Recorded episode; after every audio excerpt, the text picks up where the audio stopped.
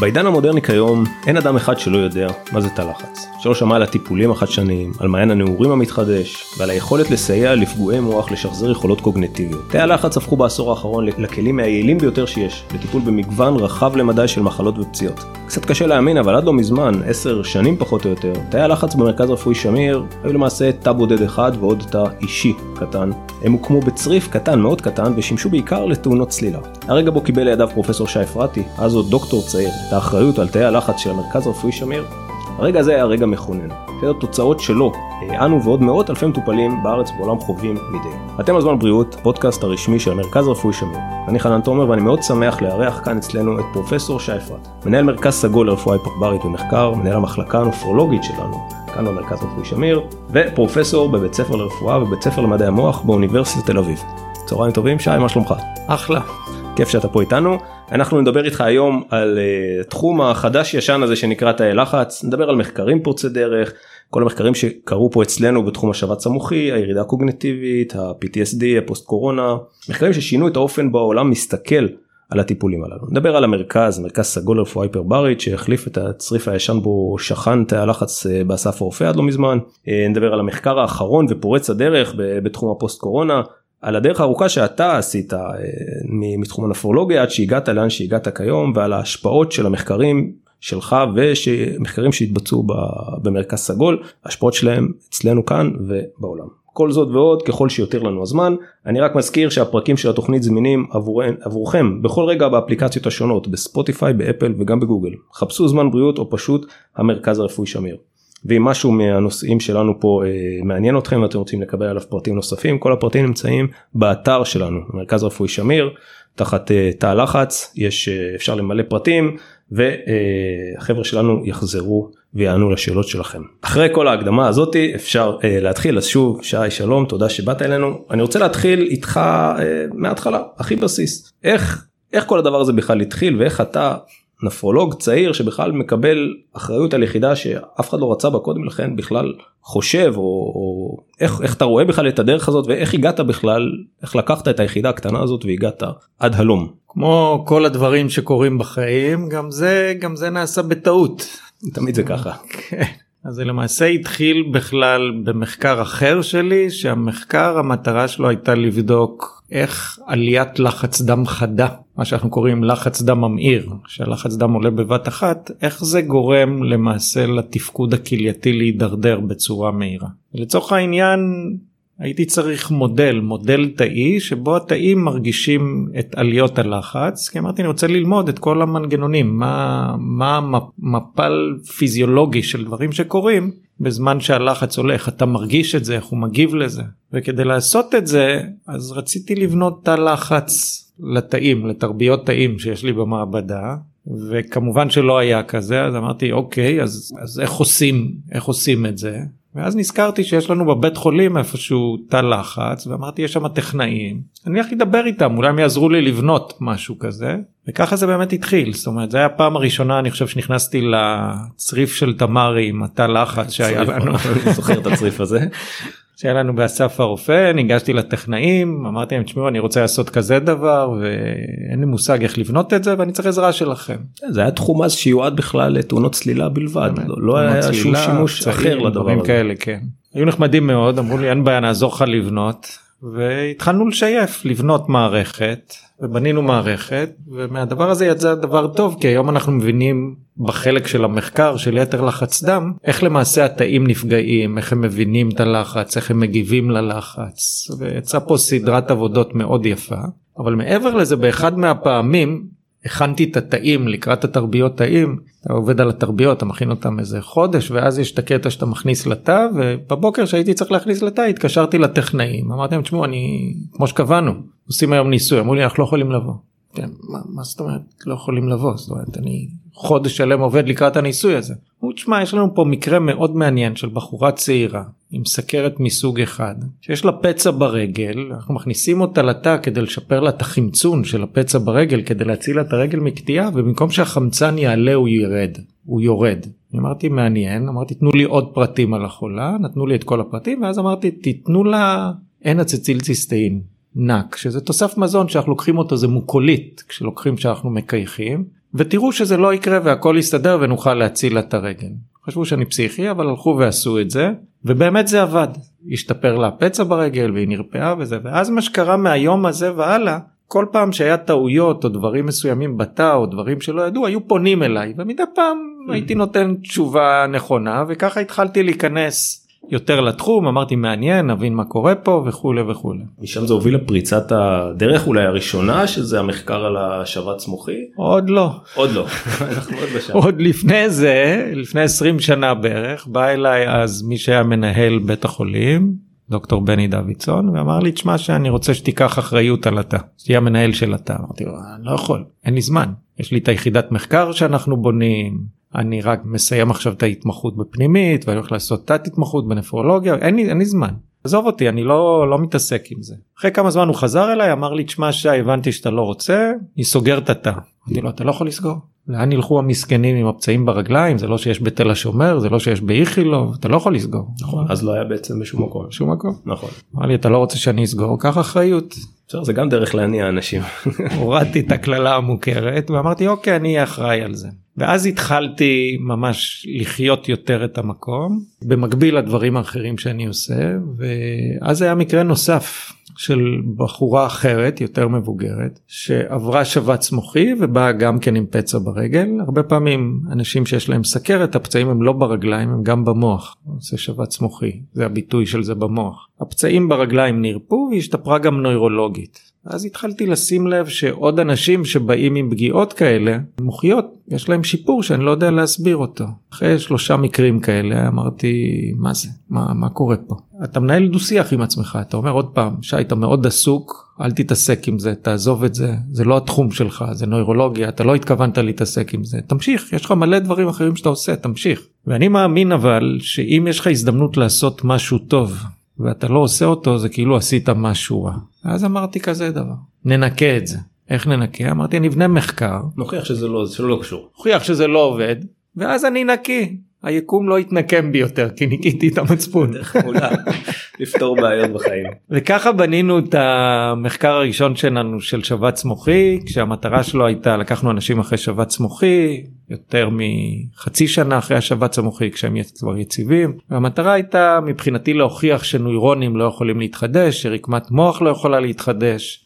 ואז אני נקי מצפונית להמשיך בעיסוקים האחרים שלי surprise surprise יצא הפוך מסתבר שרקמת מוח יכולה להירפא גם חודשים אחרי הפגיעה החריפה ואז נכנסנו יותר עמוק להבין במה בדיוק אנחנו עוזרים איזה סוג רקמה אנחנו יכולים לשפר ואם אנחנו לוקחים fast forward 15 שנה 20 שנה קדימה אנחנו נמצאים איפה שאנחנו נמצאים היום. כשה statement המאוד פשוט שלנו שהתחלנו בו לפני 15 שנה שהמוח זה רקמה. זהו אז בוא בוא בוא בוא נעצור בוא בוא ננסה להבהיר את הנקודה הזאת כי אני לטעמי זה מה שמשפיע על ההבנה של כל הפעילויות בעצם ש, שנעשו פה. אתה בעצם אומר אתה מדמה את המוח לרקמה שזהה לכל רקמה אחרת בגוף בעצם אם אני מבין נכון והיחס למוח לרקמה בעצם רגילה שיכולה גם להיפצע בעצם זה מה שהביא אולי לתובנה של לטפל בפציעות האלה כמו בכל פציעות אחרות נכון אולי כדאי גם רק להעביר לגבי הסוגיה הזאתי.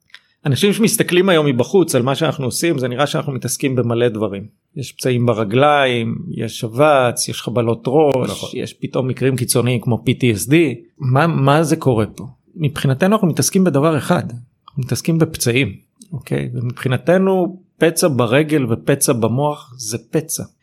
ולגוף יש תהליכי ריפוי שהוא צריך לעשות גם אם זה פצע ברגל וגם אם זה פצע במוח. ההבדל העיקרי בין פצע ברגל לפצע במוח זה שאת הפצע ברגל אנחנו רואים הוא טנג'בול אנחנו רואים אנחנו מריחים אנחנו נוגעים ברור לנו עם מה אנחנו מתעסקים. כשאנחנו מדברים על פצע במוח זה הייטק זה CT, זה MRI, אנחנו מדברים על המוח במונחים מיסטיים, קוגניציה, העניין שאתה אומר פצע ומוח זה כבר כאילו, זה, זה לא מתחבר, אתה לא יכול לראות את זה, אתה לא יכול להרגיש את זה, זה לא, זה לא, לא עושה שכל. כן, אבל זה רקמה. אחד מהאתגרים הגדולים שהיו לנו בהתחלה זה איך אנחנו מנגישים את כן. המוח כרקמה. וזה היה השלב אולי הכי קריטי במה שאנחנו עושים ופה היה לי זכות גדולה לעבוד עם פרופסור אשל בן יעקב זיכרונו לברכה שהוא אחד האנשים הוא פיזיקאי ברקע שלו אחד האנשים הכי מבריקים שיצא לי להיפגש איתם אי פעם, שהוא בא ואמר, תשמע שאני איתך. עכשיו, הוא איתי, אז לא היה לי את הפיזיקאים, ביולוגים, כל החבר'ה שעובדים איתי היום. בא עם החבר'ה הפיזיקאים החכמים ואמרנו בוא נציג את המוח כרקמה. ומה הכוונה כרקמה? בכל פגיעה ברקמה יש בסופו של דבר מספר דרגות של נזק שבסוף קורות. הדרגה הכי חמורה זה נמק, זה רקמה שהיא מתה לגמרי, אין שם כלום, זה השחור שאנחנו רואים נגיד בפצע ברגל, נכון. אין לנו מה לעשות עם זה, זה נופל ואנחנו מאבדים אותו.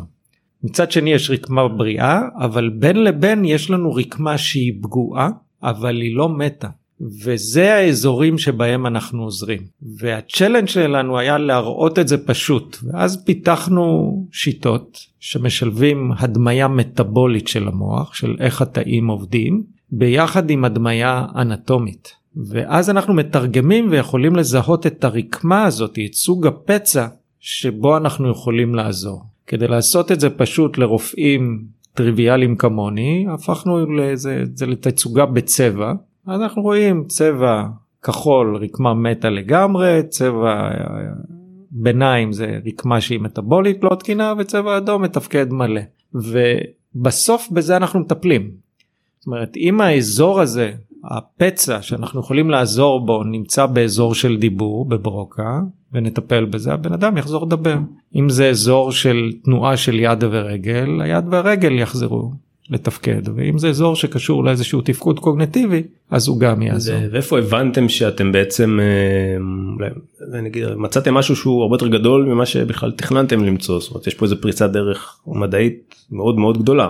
איפה אתה יכול לשים אותו אולי לנקודה הזאת שבה אמרת בואנה אני עליתי פה על משהו. אתה או oh, שיט מה קורה פה בדיוק. עכשיו אני צריך להתעסק בזה יותר עמוק. רציתי לברוח מזה וזה רודף אחריי. יש איזה נקודה אתה יודע שאתה פתאום מבין שעשית משהו שקצת אפילו יותר גדול ממך. ברגע שהתחלנו להדגים את המוח ולהציג אותו בצורה של רקמה וברגע שהשגנו יכולת חיזוי של מה השינוי שיכול לקרות לפי איך שאנחנו רואים את הפצע בהתחלה הבנו שמה שאנחנו משחקים איתו זה הרבה יותר הרבה יותר גדול ממה שחשבנו בהתחלה ויש פה משהו הרבה יותר משמעותי מסתם טיפול בתא לחץ. זה, זה גישה חדשה של איך אנחנו מסתכלים על המוח וגישה חדשה של איך אנחנו רוצים לרפות את הפצע שיש במוח. ובגישה הזאת פחות חשוב התפקוד יותר חשוב האפיון של הרקמה. ואם אני רואה פצע שאני יודע לעזור בו אני אטפל בפצע ממש בפשטות הזאת של איך שאני מציג את זה. בגישה הבסיסית יש לך פצע אנחנו נטפל בו זה לא משנה איפה הוא נמצא.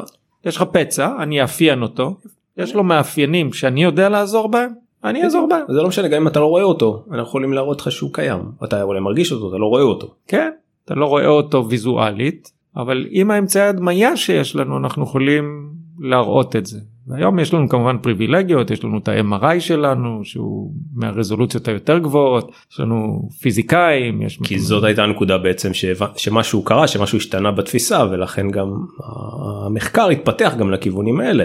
אמת.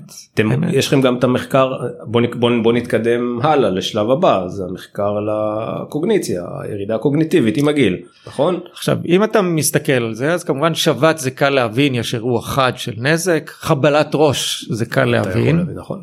כי יש חבלה שקרתה במוח. בחבלת ראש דרך אגב לקחנו את זה שלב נוסף למה שנקרא חבלת ראש קלה. זאת אומרת זה פגיעה מוחית שנראית לנו קלה זה יכול להיות איזה חבלת ראש שאיבדת הכרה לדקה לשתי דקות לא איבדת הכרה בכלל אבל עדיין נוצר פצע עם מאפיינים שלא נרפים זה מה שאנחנו קוראים post concussion syndrome שכיח אוקיי. אצל ספורטאים שכיח אצל ילדים ואז אמרנו רגע בוא נראה מה אנחנו עושים עכשיו כקבוצה וכשאנחנו חושבים מה אנחנו עושים כקבוצה זה לא רק שי זאת אומרת היום אני יש לי אחריות כלפי כל הכוח המוחי מדעי משאבי שיש לי חשבנו מה מה הצ'לנג'ים מה, מה הצ'לנג' שלנו כחברה והצ'לנג' שלנו כחברה מערבית זה מה שאנחנו קוראים לו ה-age related cognitive decline הירידה הקוגנטיבית שקורית עם הגיל.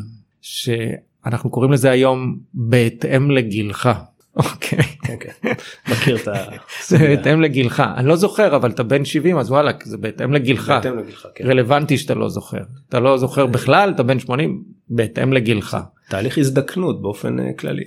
אז אם אנחנו לוקחים את זה זה הצ'לנג' הכי גדול שלנו כחברה מערבית. אז זה הגביע הקדוש של המדע מי שמצליח למצוא פתרון לדבר הזה. המשימה שלנו כי בסופו של דבר אנחנו קוראים לזה דמנציה אנחנו קוראים לזה אלצהיימר אבל זה מתחיל אם אנחנו מסתכלים על אלצהיימר זה מתחיל 25 שנה קודם.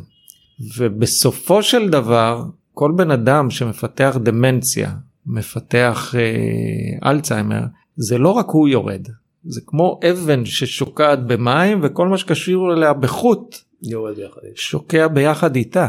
אז המחקר הזה בוא נדבר על המחקר הספציפי הזה אז, שעשיתם בעצם. אז היום אנחנו מבינים היום אנחנו מבינים שהגורם הכי שכיח לירידה קוגניטיבית אני לא מדבר על המחלות הגנטיות שזה מופיע בגילאים מוקדמים הגורם הכי שכיח לירידה קוגניטיבית עם הגיל זה החסימות בכלי דם שיש לנו.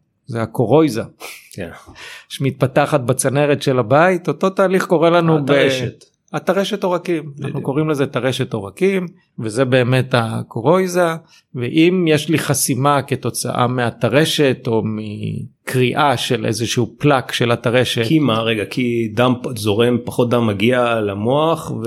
כל נוזל שאתה לוקח אוקיי הוא עובר דרך אה, דרך צינור נכון. עכשיו אם הצינור חסום כן, יש ירידה ב- בלחץ של נכון. בכמות הדם שעוברת לצורך העניין. זה משהו- אספקת החמצן יורדת לאזור הבנתי. ברגע שירדה אספקת החמצן לאזור התאים מתפקדים פחות טוב התפקוד יורד אם זה עובר רמה קריטית התאים מתים ואז מאבדים עוד ועוד רקמה. עכשיו אם זה חסימה בכלי דם גדול נקרא לזה שבץ מוחי אם זה חסימות בכלי דם קטנים אז זה מתחיל בתזכיר לי זה ואחרי זה זה עוד כזה זה והקשב. יורד המהירות עיבוד מידע יורדת תזכיר לי את זה אני מכיר אותו טוב. בסוף זה נגמר בחיתול. עוד לא הגענו לשם. היום ביפן כשאני אומר האתגר הכי גדול לחברה המערבית אם אנחנו מסתכלים על יפן היום ביפן נמכרים יותר חיתולים למבוגרים. מאשר לתינוקות. אירופה תהיה שם עוד שלוש שנים ואנחנו לא צריכים להיות שם.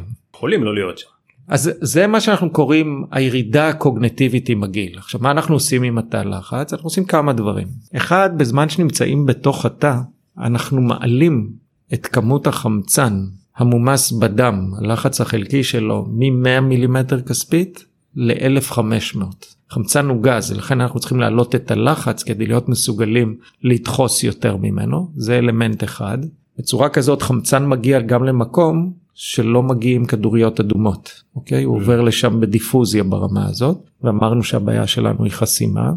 אבל הדבר אולי היותר משמעותי זה שכל 20 דקות אנחנו אומרים לאנשים להוריד מסכה. עכשיו מה קורה שבן אדם מוריד מסכה? החמצן שלו יורד מערך מאוד מאוד גבוה מ-1500 שוב לאזור הנורמה. והירידה הזאת מחמצן מאוד גבוה לנורמה מתורגמת על ידי הגוף כחוסר למרות שיש לו עודף. Mm. אנחנו מטעים אותו. אנחנו קוראים לזה ההיפר אוקסיק היפוקסיק פרדוקס. ואז בצורה כזאת אנחנו מפעילים את כל מה שקורה בגוף בתנאים של חוסר ומצוקה בתנאים של עודף ללא המצוקה. תאי גזע מתחילים לעבור פרוליפרציה, אומרים גוואלט, יש לי נזק, קורה פה אני צריך כן. מתחיל להתחלק, יאללה קדימה. כלי דם מתחילים להיווצר. ואז בצורה כזאת שאנחנו נותנים את הטיפול הזה יום אחרי יום, אחרי 20 טיפולים בערך, יש לנו כמות עצומה של תאי גזע שמסתובבים בגוף, ומסתבר שיש לנו במוח גם תאי גזע, שמתחילים לעבור פרוליפרציה, ואז אנחנו מתחילים לראות דברים שאני למדתי בבית ספר לרפואה, שלא יכולים לקרות. אנחנו רואים יצירה של כלי דם חדשים במוח, אנחנו רואים יצירה של נוירונים במוח. אותי לימדו שנוירונים לא יכולים לא להתחדש. כן. גם מכיר את זה. רגע זה בעצם זה תוצאות המחקר הזה זה מה הגעתם בסוף של, התובנות של אה, המחקר של אז ב-age related cognitive decline אנחנו עושים את העבודה כנראה הכי בין המקיפות בעולם שנעשו על מה שאנחנו קוראים normal aging. חבר'ה בני 65 פלוס בריאים לגמרי בלי סכרת בלי חבלות ראש בלי שבץ מוחי אה, לא שמנים. ובמחקר הזה הראינו שלמעשה אנחנו יכולים לקחת את הביולוגיה אחורה לייצר כלי דם חדשים במוח לבנות עוד נוירונים במוח וכמובן שכתוצאה מזה התפקוד הקוגנטיבי משתפר. לא שאנחנו מאיטים את הירידה אלא אנחנו משפרים את זה. וזה כמובן אה, שוס מאוד רציני היום אנחנו מנסים לקחת את זה עוד שלב קדימה ולקחת אפילו אנשים זה מחקר שרץ אצלנו עכשיו שאנחנו לוקחים חולים עם אלצהיימר בשלב ראשוני לראות האם בשלבים ראשוניים של אלצהיימר זה עדיין לא מאוחר. זה יכול לעצור וואו זה כן. יכול להיות מדהים. בשלבים מתקדמים של אלצהיימר אין לנו כבר רקמה שנוכל לעבוד עליה אז היום אנחנו מנסים לנסות לדחוק ולראות כמה גרוע יכול להיות הבן אדם שאנחנו עדיין לעזור לו אבל עוד פעם תמיד אומר לאנשים אם המטרה שלך זה למנוע את האלצהיימר תתחיל לטפל היום ולבדוק היום ולנטר היום אוקיי? זה הפואנטה. אני מניח שזה היה בעצם המחקר שהביא את הביא לפריצת הדרך המשמעותית אה, ביותר אה, אולי לפרסום הגדול ביותר שיש למרכז עצמו לכל הפעולות שאתם עושים פה ואני יודע מהחיים שאיפה שמצליחים בדרך כלל שומעים גם מתי אתה יודע שאתה מצליח שאתה מתחיל לשמוע גם אנשים שמתנגדים למה שאתה עושה ואני כן רוצה לדבר על זה דווקא די די חשוב גם להגיד את הדבר הזה כי אני אני שומע ומכיר ואתה בטח הרבה יותר ממני הרבה אנשים שאומרים זה לא מדעי זה לא רפואי זה לא מקצועי איפה את איפה זה פוגש אותך ומה מה התשובה שלך לכל אלה שאומרים. זהו, סתם, זה איזה טרנד, טרנד, אני מכיר, אני שומע את המילה הזאת טרנד הרבה פעמים. או שמשתמשים במונח אני לא מאמין. אני לא מאמין, נכון. כן, זאת אומרת. בסדר, מי שאתה לא רואה את זה אז אתה לא מאמין, אבל... כן, תראה, קודם כל בכל הדברים האלה למעשה היום אני חושב שבמדינת ישראל כל בן אדם שתעצור אותו ברחוב הוא יהיה לו דעה על תא לחץ. זה נכון. לא יודע, לדבר- לאנשים בתחום המקצוע, האנשים הרפואיים שיבואו, ובטח יש קהילה רפואית שבה אומרת בואו מה זה השטויות האלה זה לא... אז קודם כל ששוברים פרדיגמה ויוצאים ב statement שהמוח זה רקמה אין מצב שאין התנגדות זאת אומרת אה, אני אתן לך דוגמה לפני חודש אבא שלי הולך לבית כנסת יום שבת והתפרסם אה, מחקר שלנו על הפוסט קורונה שאנחנו מראים את הפגיעה המוחית נכון, ואיך אנחנו עוזרים. והוא חזר מהבית כנסת ושאלתי שי תגיד לי למה יש כל כך הרבה למה יש כל כך הרבה התנגדות לדברים שאתה עושה? התנגדות לדרך שהמוח זה גרימה אפשר לחדש נוירונים אפשר לחדש כלי דם. אמרתי לו איפה היית? אמר לי בבית כנסת. אמר לו, נגיד הייתי בא ואומר לך אין אלוהים מה זה היה עושה לך? אמר לי הבנתי. אז התהליך הזה הוא תהליך צפוי. המחקרים שלנו הם מחקרים מבחינה מדעית אני יכול לדון עם כל אחד אנחנו יכולים לדון עם כל אחד.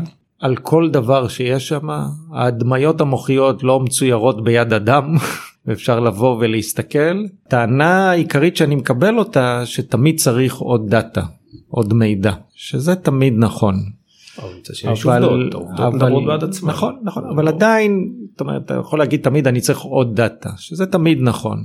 לא יודע מה אומרים יכול להיות שזה לא בהכרח משפיע זאת אומרת יכול להיות ש...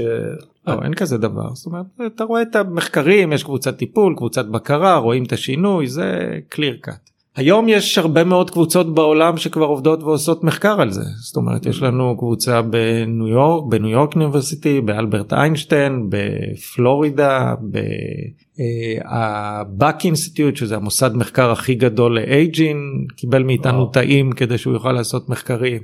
זאת אומרת אנחנו נמצאים היום בתנופה מאוד מאוד גדולה חלק מהאנשים לא מתעדכנים לא קוראים את המחקר החדש זכותם אבל הם צריכים להתעדכן ולדון והיום יש לנו לא מעט קבוצות מחקר מסונפות שעובדות איתנו ביחד והשינוי הוא פה אבל זה זה תהליך. עכשיו דבר נוסף שחשוב להדגיש אותו בהזדמנות הזאת יש סביב התא לחץ הרבה הונאה. ויש הרבה שקים מתנפחים, צינורות שאנשים נכנסים אליהם, שקונים הבית וכל הדברים האלה. זה לא תא לחץ, זה לא המחקר שלנו. ואנשים שנחשפים לזה חושבים שזה התא לחץ, אז זה לא התא לחץ. גם אצלנו בישראל יש מלא הונאה. נכון אנחנו רואים אותה. אני. מלא הונאה. תראה זה טבעי שיצרנו פה יצרתם פה איזשהו תחום חדש שלא היה קיים ואנשים רוכבים על, על ההצלחה הזאת זה אבל- מאוד רחוק ממה שקורה פה באמת. נכון. וההונאה הזאתי יוצרת אנטגוניזם זאת אומרת אם לדוגמה רופא רואה שק מתנפח שאנשים שמכניסים אה, נכנסים לתוך השק המתנפח הזה נכנסים בתוך איזה חנות מכולת וקשור בחוץ תא לחץ.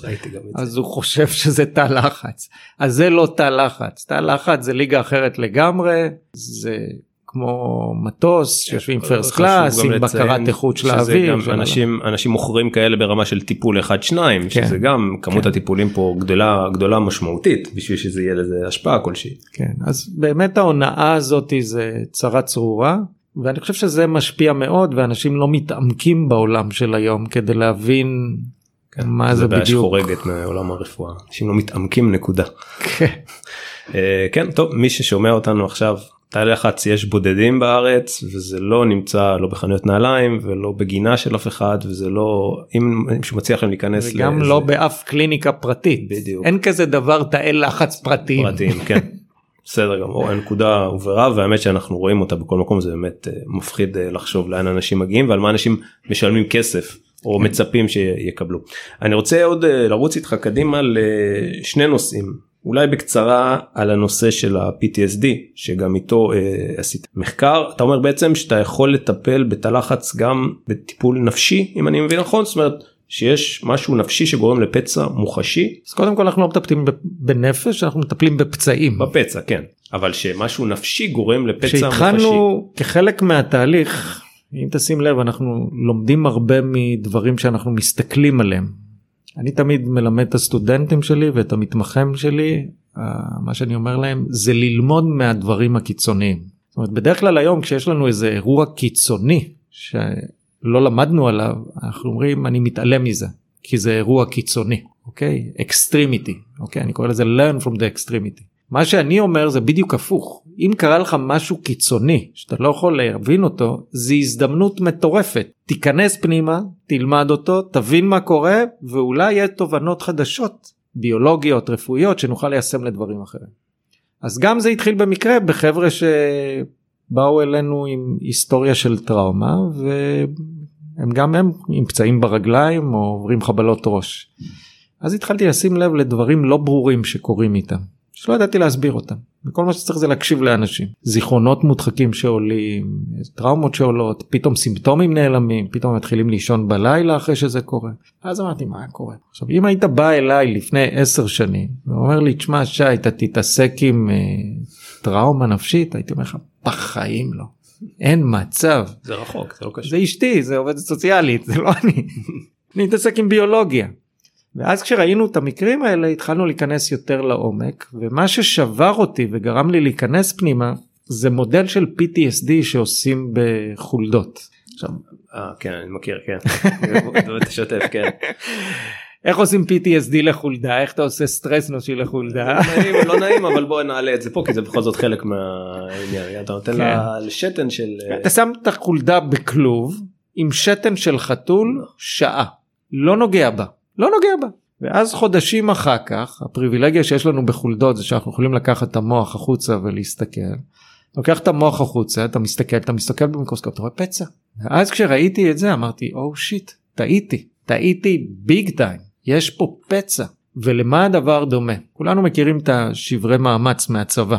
נכון? זאת אומרת אתה עושה over מאמץ על עצם יש שבר מאמץ עכשיו אם אתה זוכר מהצבא צילום לא מראה שבר אין לך דפורמציה חיצונית נכון. אתה צריך לעשות מיפוי עצם שזה בדיקה מטאבולית של תפקוד כדי לראות את השבר.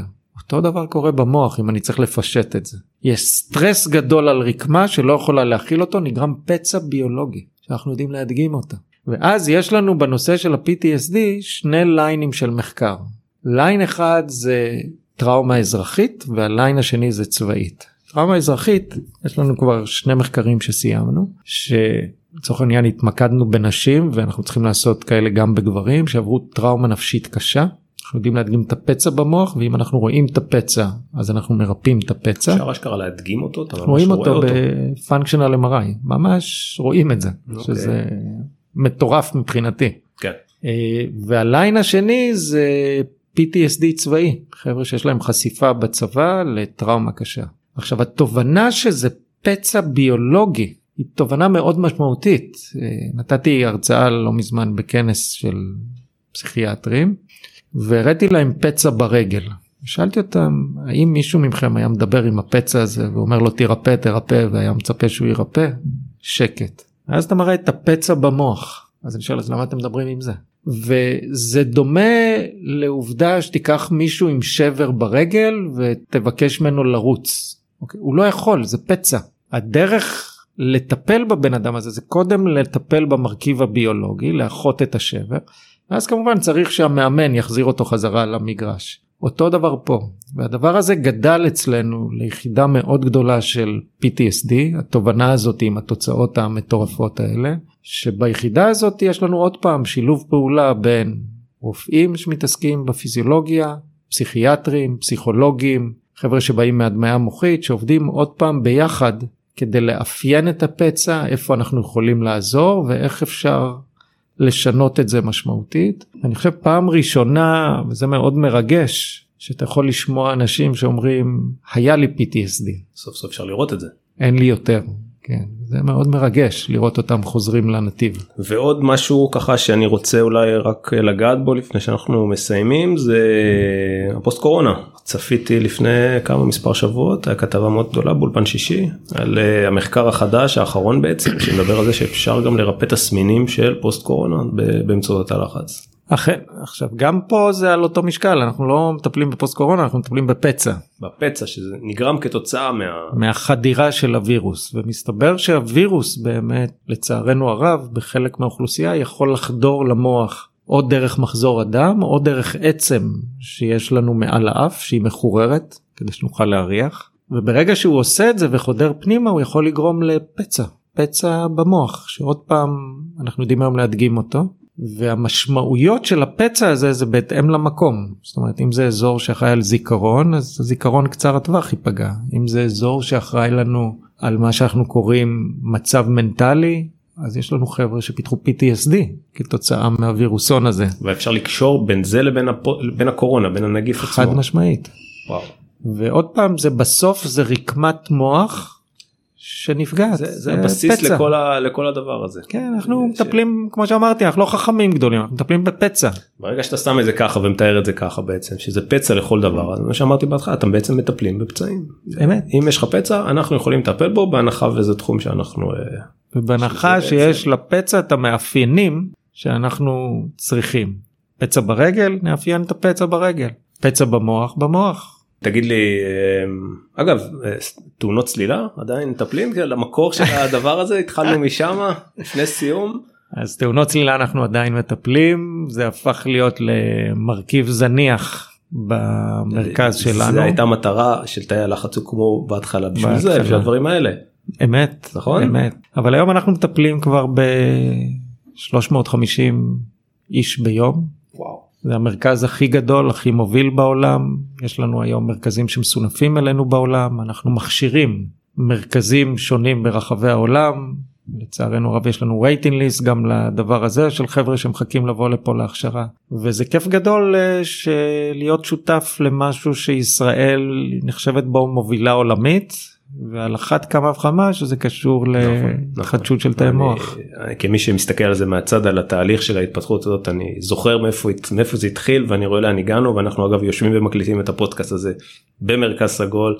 בית מעל תאי הלחץ זה הפך פה לאימפריה באמת אה, כל הכבוד עוד שאלה אחת אחרונה לפני שאנחנו מסיימים דיברת על תוכניות להמשך אז אמרנו אלצהיימר אמרנו דמנציה מה מה עוד על הפרק ואולי משהו שסתם סרטן יש איזה משהו ש... זאת אומרת עד לאן עד כמה רחוק אפשר להגיע עם, ה, עם הדבר הזה. יש ברגע שאתה אומר המוח זה רקמה אז למעשה יש לנו waiting list של הרבה מאוד דברים שבהם אנחנו צריכים לאפיין את רקמת המוח אז באמת אנחנו צריכים פשוט לבחור או לעשות תעדוף במה אנחנו נכנסים כקבוצת מחקר. אז החלק של ההידרדרות הקוגנטיבית שקורית עם הגיל אנחנו ממשיכים להשקיע שם המון משאבים כבדים בנושא של מחקר כי זה באמת האיום הכי משמעותי עלינו כחברה מערבית. יש פגיעות כמו מחלות שזה פיברומיאלגיה שהיום אנחנו מבינים שהיום הבעיה היא במוח באזור שאחראי על האינטרפטציה של הסיגנלים שמגיעים מהגוף ואם אנחנו יודעים להפעיל, לאפיין את הפצע הזה אנחנו יודעים לטפל בו. הנושא של הטראומה או הפוסט טראומה הפך להיות משהו ענק אה, בכל המובנים עם צוות מאוד גדול שמתעסק עם זה בארץ בעולם שזה מאוד מרגש. יש עוד הרבה מאוד דברים שקשורים אתה יודע אנחנו עדיין משתמשים במונח אוטיזם אוטיזם זה למעשה תיאור של התנהגות לא תיאור של מה שקורה במוח נכון. אז הכיוון הכללי אה, שאנחנו חלק ממנו נחשבים מובילים שלו זה להתעניין פחות בתיאור של מה קורה חיצונית ויותר לאפיין את הרקמה. פחות מעניין אותי אם אתה צולע, זאת אומרת חשוב לי לדעת שאתה צולע כי אז זה אומר שאני צריך לברר למה אתה צולע, אבל לא להסתפק בהבחנה של צולע, אלא להבין איפה הבעיה. אתה יכול לצלוע כתוצאה מבעיה בשריר, מבעיה בעצם, מבעיה בעמוד השדרה, מבעיה במוח. היום לצערי הרב עדיין בחלק גדול מהמחלות שנופלות תחת קטגוריה של נוירולוגיה או פסיכיאטריה או שקשורות למוח זה עדיין הבחנה תיאורית. אוקיי? זאת אומרת זה ירידה בזיכרון, זה אוטיזם, זה תסמונת כאב כרונית, ופחות הסתכלות של רגע, מה יש לי ברקמה, איזה סוג פצע יש לי ברקמה, האם המאפיינים של הפצע זה משהו שאני יכול לטפל כן או לא. אז אני מקווה שהתהליך הזה יצבור יותר ויותר תאוצה, ו... והאפיון יהפוך להיות מי אתה צולע אלא יותר מה גורם לצליעה ואיך אני מתקן כרגע את הגורם לצליעה. אני אני אשמח מאוד אה, לארח אותך שוב בפעם הבאה במחקר הבא אה, בטוח שיהיה פורץ אה, דרך כמו כל המחקרים שדיברנו עליהם פרופסור שי אפרתי אני רוצה להגיד לך תודה רבה שבאת לדבר איתנו נהניתי מאוד מהשיחה הזאת אני אזכיר רק לפני סיום שהפרקים של התוכנית זמינים. בכל רגע באפליקציות השונות בספוטיפיי באפל וגם בגוגל חפשו זמן בריאות או פשוט המרכז רפואי שמיר כמובן שכל המידע והמחקרים והמקום שאליו אפשר לפנות אה, לשי ולצוות שלו אה, לקבל מידע נוסף אה, ולבדוק התאמה לטיפול בתא לחץ זה דרך אתר האינטרנט של המרכז רפואי שמיר תודה רבה ואנחנו נתראה בתוכניות הבאות להתראות. תודה ביי.